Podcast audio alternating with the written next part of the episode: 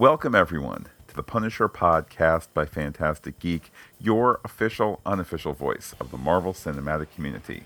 My name is Matt, and joining me, as always, is Pete. Hello, Pete. Delayed gratification's good. It built the middle class. The Punisher podcast by Fantastic Geek for episode 203, Trouble the Water, is sponsored by Deus Ex Coptera. Just how far is Ohio from New York? Indeed, Pete, what would we do if you were not keeping track of the travel accounts for all fictional DHS agents? But so glad to be here talking Punisher. Pete, of course, this upcoming weekend we have Star Trek Discovery episode 202. And uh, glad to be talking Punisher, glad to be talking Star Trek. Who knows what other geeky goodness is ahead? Little Runaways run down uh, wrap for season two in there as well. So keeping the dial moving here at Fantastic Geek headquarters. Why don't you take us to the recap? The episode opens with baptism music, as one does, whilst inside a preacher talks about sins big and small finding you out. Outside, intercut, is Pilgrim chopping wood.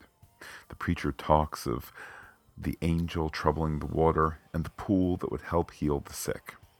Called up is Anderson and Eliza Schultz. Eliza steps up to the lectern. She speaks of loving our neighbor as ourselves, of finding truth and serving faithfully. Pilgrim exits the church, talking to Anderson Schultz about Pilgrim's sick wife and a serious matter that needs some special attention from Pilgrim. One of theirs has been thrown to the lions. In his sparse home, Pilgrim's wife Rebecca asks how long he'll be gone and where he's going. He chooses to keep it a secret, but will be back soon. He takes off his shirt, faded Nazi tattoos seen by us. Cut to the current story. Pilgrim sitting outside the Larkville Sheriff's Office. The credits show the episode is written by Ken Kristensen, staff writer, and directed by Jeremy Webb, veteran of a season one Punisher, two Runaways from the last two seasons, also a director of Elementary, Doctor Who, Downton Abbey, and more. Back to the episode, Frank is in a Larkville jail cell, urine on the floor, while the female assassin says things can only get worse. In the desk area, Rachel is chatting amiably with Deputy Ogden, from whom she'd like a soda pop, please. The sheriff arrives to talk to Rachel, or Stephanie, or a bunch of aliases, so stop the Pollyanna routine. The truth, she's still an Awshucks victim. Hardin doesn't buy it and is ready to throw her in the women's jail cell. Rachel shares more truth.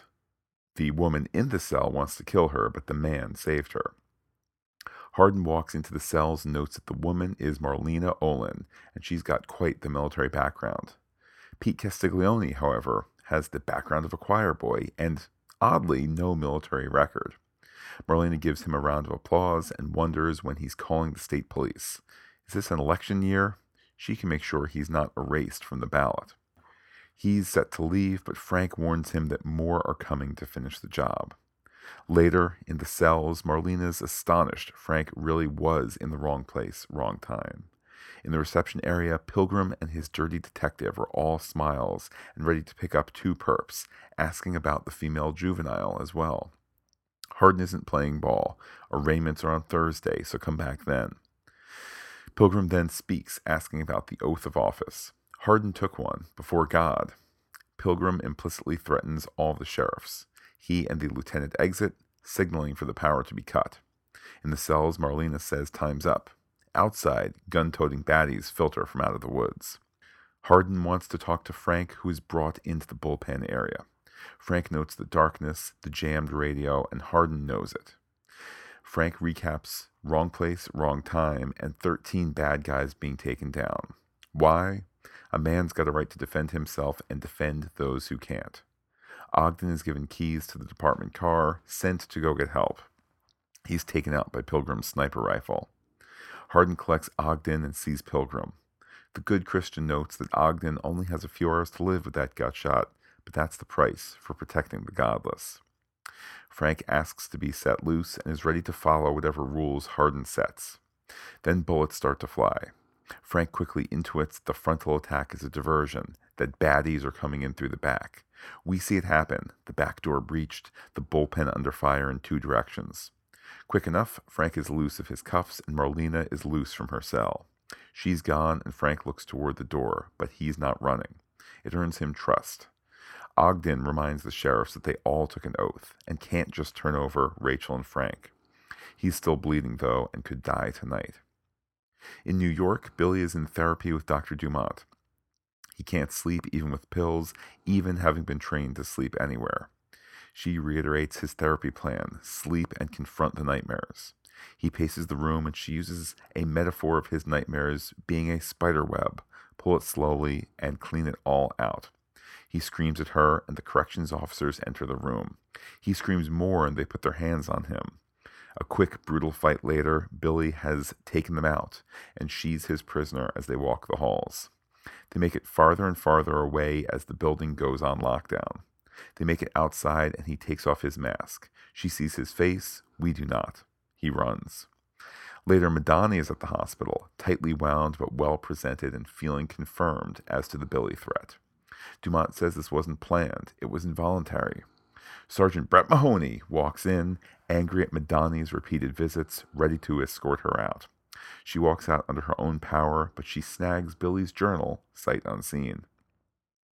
Back to the Larkville woods, Melinda has a plan to storm the office, though Pilgrim chokes her out as the bad child is cast into darkness. His baddies attack again, ready to throw Molotov cocktails, though Frank is there to shoot them out of the goon's hand. Frank slides into the woods, taking out the attackers. Pilgrim is aware of the changing odds and looking none too safe. He appears to have Frank in his sights, but gets distracted by a helicopter, with Madani on the bullhorn telling him to stay put. The DHS chopper lands, saving the day. Someone changed her mind. Madani asks the sheriff if Pete Castiglione was never there. Hardin agrees, but is ready to let Frank run from DHS too. Frank declines, but says he wants to take Rachel as well. It's a deal. Hardin hands back Frank's bag and Rachel's film canisters too. Where are they going? New York. Well, Pete, let's talk villains ahead of us. Top of the list certainly must be Pilgrim. How can you not crave even more of this guy's backstory after this episode when the uh, the beginning part of the episode wherever he is. We don't know what county we don't know what state this church gathering is held in that he lives that these philanthropists approach him to go on this mission. Is it even this mission to get rachel? Um, but want to know more. We do, and I think that unlike other uh, Marvel TV villains, where I think you can see their perspective or you can feel bad for their downward spiral. Um, you know, Pete, the Nazi tattoos make it clear that we might be able to understand where he's coming from a little bit better, but probably shouldn't cross over to uh, a sympathetic perspective. But that said, for that brief time where he's just a guy out front chopping wood, wife looking on, kind of you know sparse exterior, sparse interior to his home, um, and then to find out that the wife is ill, perhaps gravely ill. I think there's a certain uh, depth given to him as a character. Won't say sympathy, but certainly right. depth uh, given to him, and uh, makes me wonder too if maybe he's uh, a tool of a larger a larger movement here. I know he's acting under orders, but you know how much of this is him is his particular perspective being exploited for for ill purposes.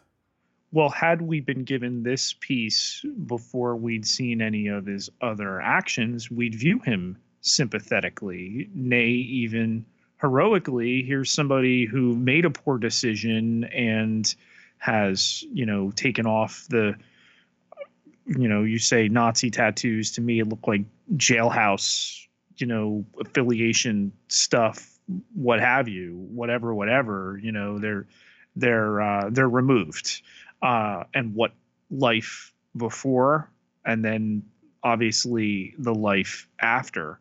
Um, but yeah, he continues to be an interesting presence on screen how interesting that we should diverge ever so slightly on the take and the tattoos. What I saw was a uh, was a faded Iron Cross that, of course, of hmm you know directly Germanic and then also Nazi Germany origin. I also thought another one maybe on the other shoulder, not the back one, but uh, that to me looked like uh, you know World War II Nazi helmet guy. Um, the one across the Or back. that- Or the eagle, like you know, you see in Raiders of the Lost Ark, um, they have on staffs. Um, you got to wonder too, from a production standpoint. Hey, we need to have removed tattoos on this character. Uh, imagine what that takes from a makeup standpoint. Well, and and uh, I certainly I agree. The, I had not uh, immediately jumped to the notion that they were removed. Now I'm not I'm not disagreeing with you. I think there's uh, more than enough possibility that there's been an attempt to remove them. Uh, also, Pete, if they were completely removed, would we see them? No. So you know the the the medium of film and TV requires we have to see something. You seem to be leaning towards the idea that they perhaps represent a perspective that he no longer has, i.e., he wanted them removed. I guess that that had not jumped to the forefront of my mind. So I I, I appreciate your perspective. Did you think they were covered up? I thought that maybe they were faded, and I don't I don't know Pete much about much about tattoos other than watching a couple seasons of NY Ink. or NYC Ink. whatever that was. Um, I also I I think he's kind of in that nebulous middle age ish uh, thing that actors actors can be in. So if you told me, hey, the actor is forty playing forty eight, I'd believe it. If you said, hey, the actor is fifty six and eats a whole bunch of veggies and works out every day playing forty eight, I'd believe that too. But I guess I kind of looked at I guess I had looked at it from my perspective and said, all right, this is a guy who's late 40s, maybe got these age 20. And again, with me not having a lot of tattoo knowledge, if you told me, yeah, in 25 plus years, this is how a, a tattoo will fade, I would believe it. Well, I'm someone regarded for having some tattoo knowledge. that is true, Pete. Whether it's myth or truth, I shan't ever say. I actually don't even know. That that that's part of the mystique of it. It's like spoiler Pete. I don't quite know where where where it all lies. Let's talk about Ms. Marlena Olin.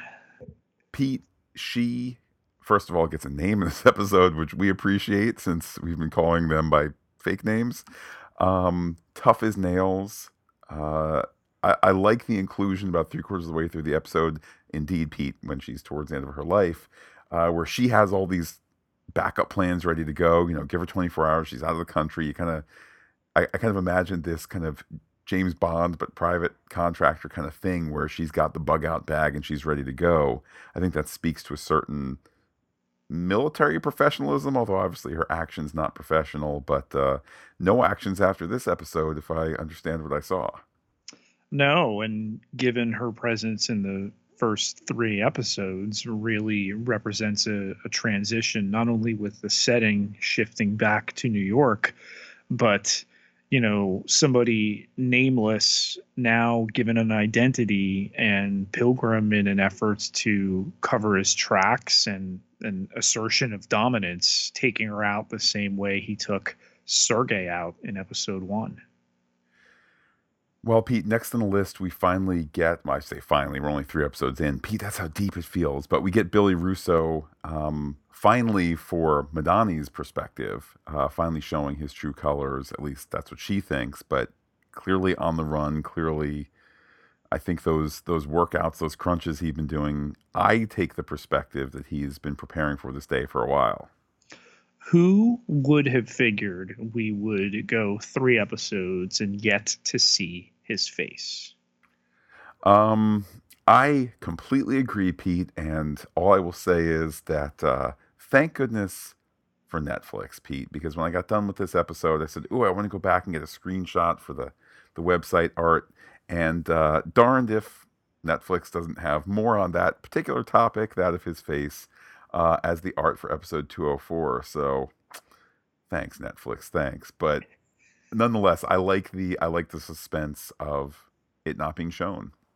where did he go and that uh, dr dumont who we're going to talk about in a moment tearful as his hostage as he's uh, leaving um, and then covering for uh, Billy with Madani. That you know he's he's a victim, Matt. This this good boy, he's he's misunderstood. The only the only portion of what you've just described and, and portion of Dr. Dumont that I feel a little uneasy with, and now, now that I think about it, maybe I'm projecting uh, in anticipation of where I think what I think the script might be trying to do, um, is there's kind of this pie-eyed almost attraction from Dr. Dumont to Billy, and now again, kind of as I say it out loud, what has the episode, what have these episodes given us in terms of that? Okay, maybe nothing other than the fact that she she's in the counseling profession. She should be caring for people. So it's you know, as opposed to like, ah, I'm the ER doc. Guess I gotta pull these pull these pull these bullets out of the gangbanger again. You know, that's not her perspective. Um, so I guess Pete, I take back my implied finger wag. How about this? Good job, Steve Lightfoot and the show for not making her swept off her feet by this charismatic man. Um, that said, is it a little short sighted that she's only focused on his emotional state and not the crimes that he's committed? Indeed, the crimes of which he could be capable of. Uh, shame on her, Pete. Shame on her. Is it Florence Nightingale syndrome? Is what you have to wonder the months of therapy she's done with him, Madani's suspicion that Russo is, uh, you know, playing her, and his absolute brutal takedown of these uh, cops right in front of her. Uh, she's gassed when it happens. She doesn't scream. He wants to know why she didn't scream uh, when they get out, and into the wind he goes. Well, I'm not sure. I'm, I guess I'm not sure where I come down on it. If if we call it Florence Nightingale syndrome, is there some kind of gender projection that we are putting onto the character that's not there? Eh, maybe that makes me a little. It makes me a little nervous to do that to the character, who otherwise has been presented as professional, wrong, wrongly invested in his in his purity um, but but professional nonetheless. Um, but it certainly does raise questions. I mean, there's this lockdown. There are these security officers or police officers running past her. I mean, heck, Pete, there's kindly guy that's like, "Hey, Doctor Dumont." At what point does she mouth "Help me" or you know something like that? Would Would Billy be able to see it? Well, that's just it. And, and Pete, as a side note, this is not uh, the, the, this next thing does not appear in our list of villains, but can we talk about uh, lockdown procedure creator at the hospital? Because maybe the cause of your lockdown, walking past three armed guards through at least one set of double doors and then dot, dot, dot, some degree of travel, then outside completely. They need to revisit these lockdown procedures. I completely agree. In a show, in an episode that builds such suspense around this siege of the Larkville Sheriff's uh, office. I guess maybe they didn't want to have a similar situation unfold because, yes, they pretty much beeline out of that past a number of people who are going to be highly accountable as to why that happened. And I think they could have staged it ever so slightly differently. Like, for example, if if they made it past that that right angle intersection and then there was the all call you know lockdown in you know i know they didn't say room 402 but lockdown room 402 and then if you saw the security officers come behind them they turn left not seeing you know not, not seeing billy and dr dumont who have gone to the right uh, towards camera like that then would have solved it because we would have been oh man pete they just missed them had they only looked but they're so focused on where they have to get to instead it's like really three guys don't notice the weirdo in the mask clutching her by the arm. Okay, I guess so. I guess I guess so. Yeah, and still no explanation as to the therapeutical nature of that mask. Give us something, please. But from bad uh, security measures, Matt, let's shift to bad lieutenant reappearing in this episode after uh, taking episode 202 off. I liked his use in this episode in part because you see him acting 100% um, with the front of being professional. Uh, the whole presentation, you know, it's not kind of the aw shucks, oh man, I'm in over my head that we saw in episode 201. This is more kind of he's got the lingo. Hey, your thing's probably coming over the thing. Here's my badge. You barely saw the glint. Great, I'm putting it away. Here's the this and the that. And it's just a great use of him as that as that front to the uh, non-governmental operation that is what Pilgrim is doing. Uh, the bad lieutenant as a uh, you know as the government face of it. We know it's not working and it doesn't work for for Sheriff Hardin, but it's a great presentation nonetheless. Sheriff Hardin so in over his head, his skeleton, uh, you know, inexperienced crew. You you check all of the uh, cliches there. You've got the one that's never fired her gun in a, in the field. You've got the rotund Dobbs who you know is is pseudo cowardly when it goes down. You've got Ogden who uh, yeah I'll take the charger and gets plugged in the gut and creates even more tension, and that twice between Bad Lieutenant and then with Pilgrim. Uh, coming forward once they've cut the power and jammed their radio and their cell phones. Um, to to try to get what they want and that Hardin and everybody else there toes the line shows you the seriousness of of what they're up against.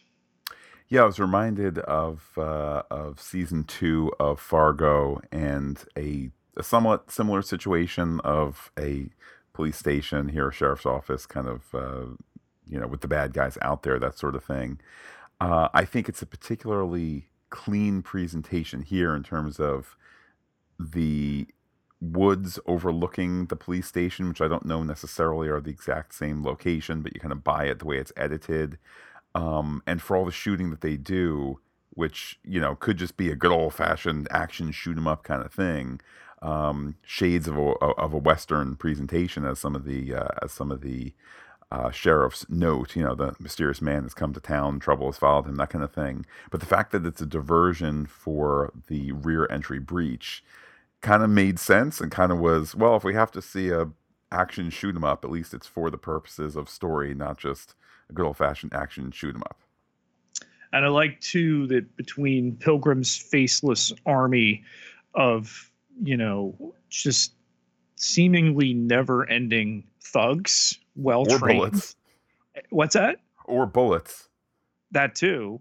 Um you know we think it's going to be like they say, oh, they're going to smoke us out and there's going to be this exodus from the sheriff station. Instead, Frank does what Frank does and he takes out the Molotov cocktail and those guys get covered in liquid fire. Pete, let's quickly mention uh, because I think there's some villainous vibes. Uh, we have Anderson and Eliza Schultz introduced to us. I got more of a villainous vibe out of uh, Eliza Schultz, of course, played by Annette O'Toole.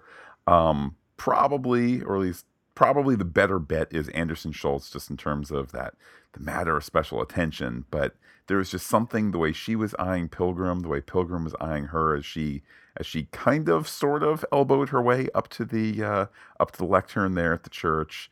There's just a sheen of you know this is going places and it's not good.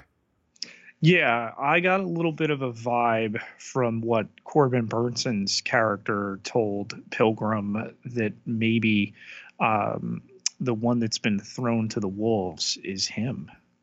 Well, there's certainly tons of I think villainous potential there. And story wise, what I think is interesting with the introduction of the Schultzes is Pilgrim, from our understanding, Pilgrim went from kind of the, the top dog of it all to merely leading the group, but now leading the group under some orders, the nature of which we still don't uh, still don't fully know. With that, Pete, let's talk some theories here. I know we got a little bit in there regarding the the tattoo discussion, but uh, where would you like to take the theory discussion? Let's start with Pilgrim's wife, Rebecca, and this new treatment she's receiving from Dr. Scully? Have we pinpointed why Pilgrim is doing what he's doing? I think there's the implication there that they have maybe taken. Get ready for this, Pete. If you think in 2019 there could be a comic book story about such a thing, comic book TV show story, uh, this guy who is living life by a particular conservative, perhaps constrained point of view, uh, may have that manipulated by people who are uh, eager just for power or just for advancing their own their own slice of life, taking him and twisting what otherwise was just kind of a, a generalized um, energy and now focusing it for the purposes of ill. Um, along the way, there are promises perhaps of this medical solution. I mean, I feel like in this day and age, to kind of certainly in TV and film, to hang your hat on expensive mysterious possible solution from overseas. It's an it's an, it's a European doctor who has the answer. I feel like that's whoa. This is a very very dangerous situation that she is in medically. Yeah, and clearly he cares for her. Clearly she understands his past. That's where I think it's so important for us to be able to find out that this guy goes around in the the Quaker esque get up. You know, looks like he's wearing a priest collar, the broad brimmed hat, the whole nine yards, the the biblical quotes, and he's got this underneath, and we've got a, a seemingly innocent person who places faith in him. Um, yeah, there's there's such fertile story ground, and you know we just have to give it time to unfurl. I'm glad you mentioned his clothing. I don't know that the the priest like getup I don't think was as obvious in prior episodes, but they really nail it here and do so not just in the church portions, but the uh, but the um, later on when he's in the the uh, the sheriff's office, and it just adds this extra level of purpose to him. Yeah, and you know whether he's there in an official capacity you know. The the one thing and again i, I don't want it to seem like we're knocking this show because i think we're both enjoying it. There's some little things and this is the point of having this water cooler discussion that is the podcast that we uh, talk about as we go. But like how about a discussion when he and the bad lieutenant show up in the sheriff's office the first time of hey, oh, I am here as a spiritual advisor or, or, something along that instead of, you know, and who are you and what are you doing here and what's the story? Well, I certainly was surprised at, I mean, he is very clearly implicitly threatening the lives of the sheriffs, um, which I guess I guess Pete. Now you you you know much more about religion than I. You with your, your religious education and whatnot. Sixteen um, years of Catholic school.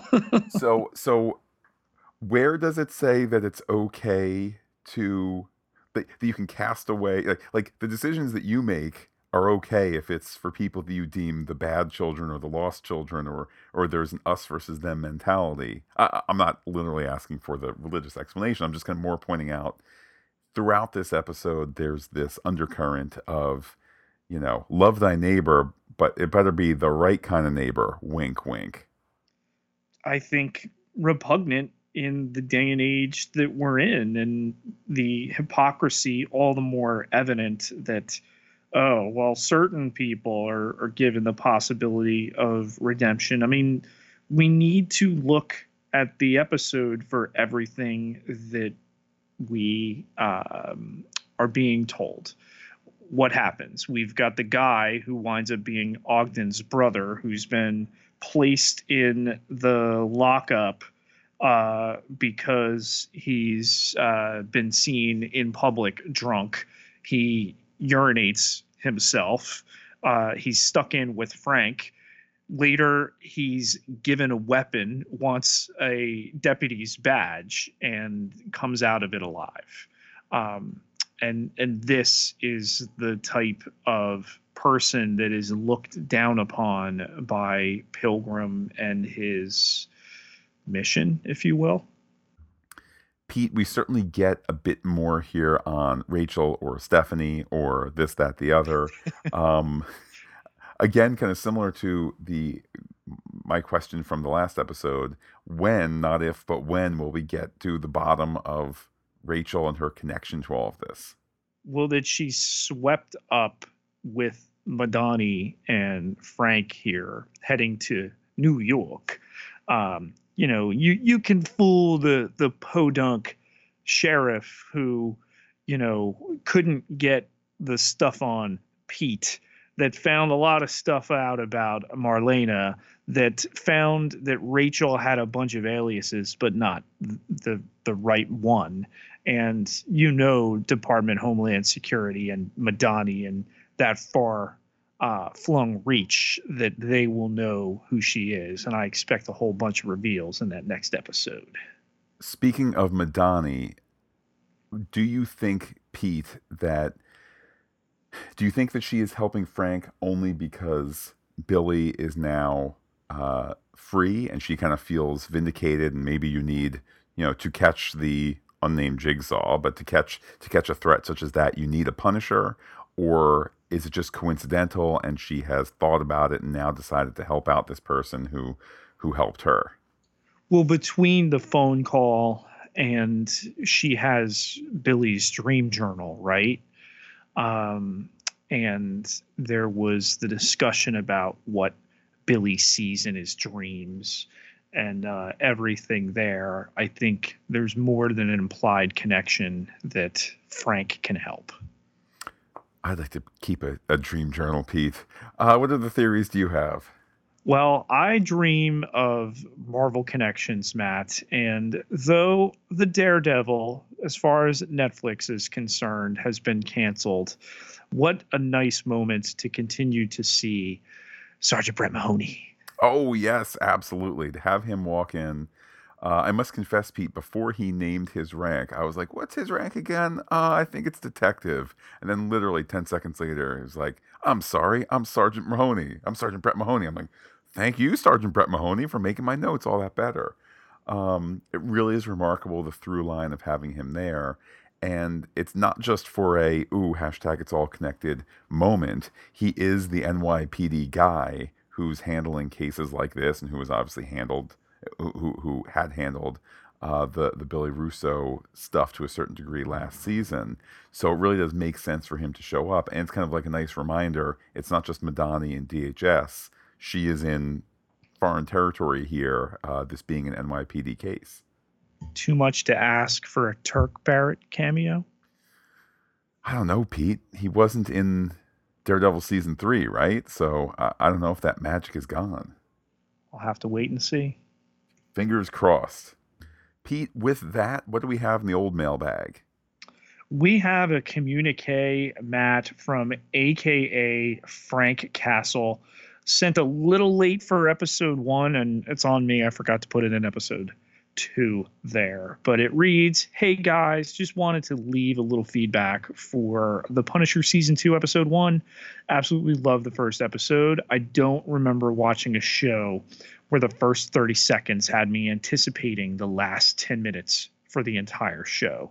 At the same time, the entire episode was intriguing, waiting for the moment that the Punisher would punish, but also wrapped up in everything going on in that small town in Michigan. Both of the female actresses were great.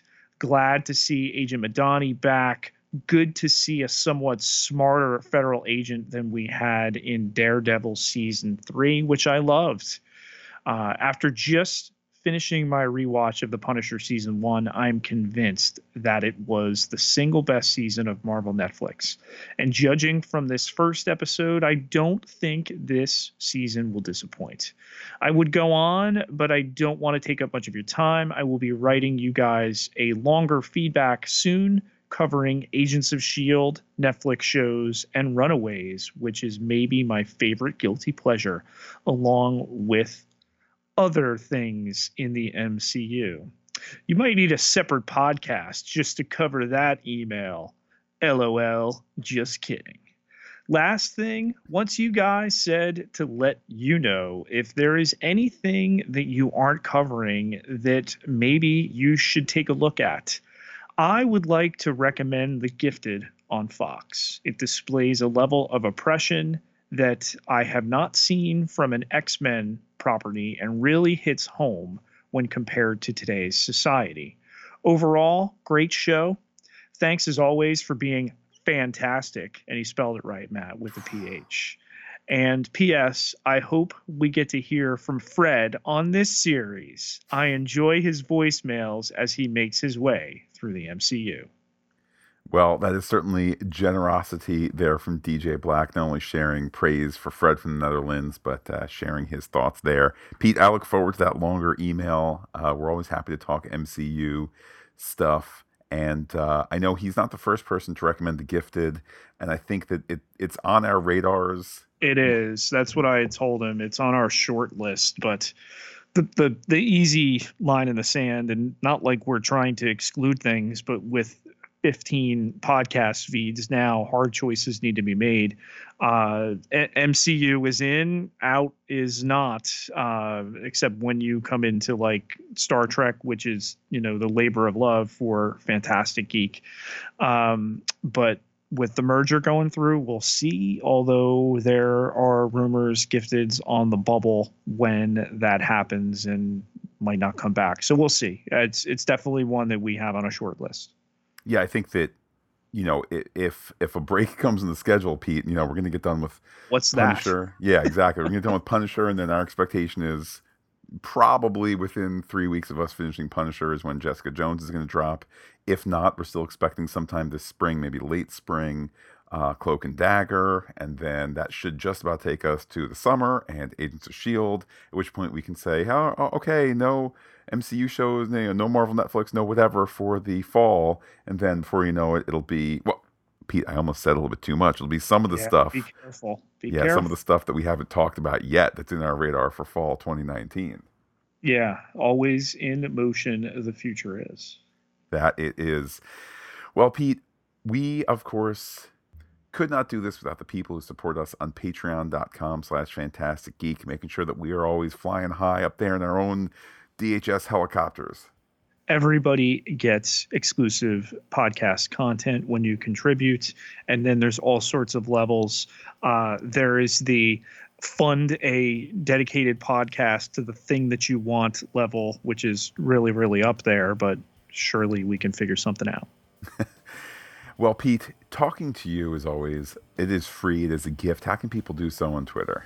You can find me on Twitter at Peter, P I E T E R J Ketelaar, K E T E L A A R, 10,309 followers. Can't be wrong. And while I'm personally on Twitter as Looking Back Lost, do be in touch with the podcast as we make our way through Punisher Season 2. Comment at fantasticgeek.com. Check us out on Twitter, Instagram, and Gmail, where we are Fantastic Geek as well. But wait, B, there's more. Facebook.com slash fantastic geek with the ph all one word like it today. Well we will be back on friday to talk episode 204 punisher. With that pete i will say adios to all the listeners and give you the final word. Somewhere sometime every little sin and every big sin will find you out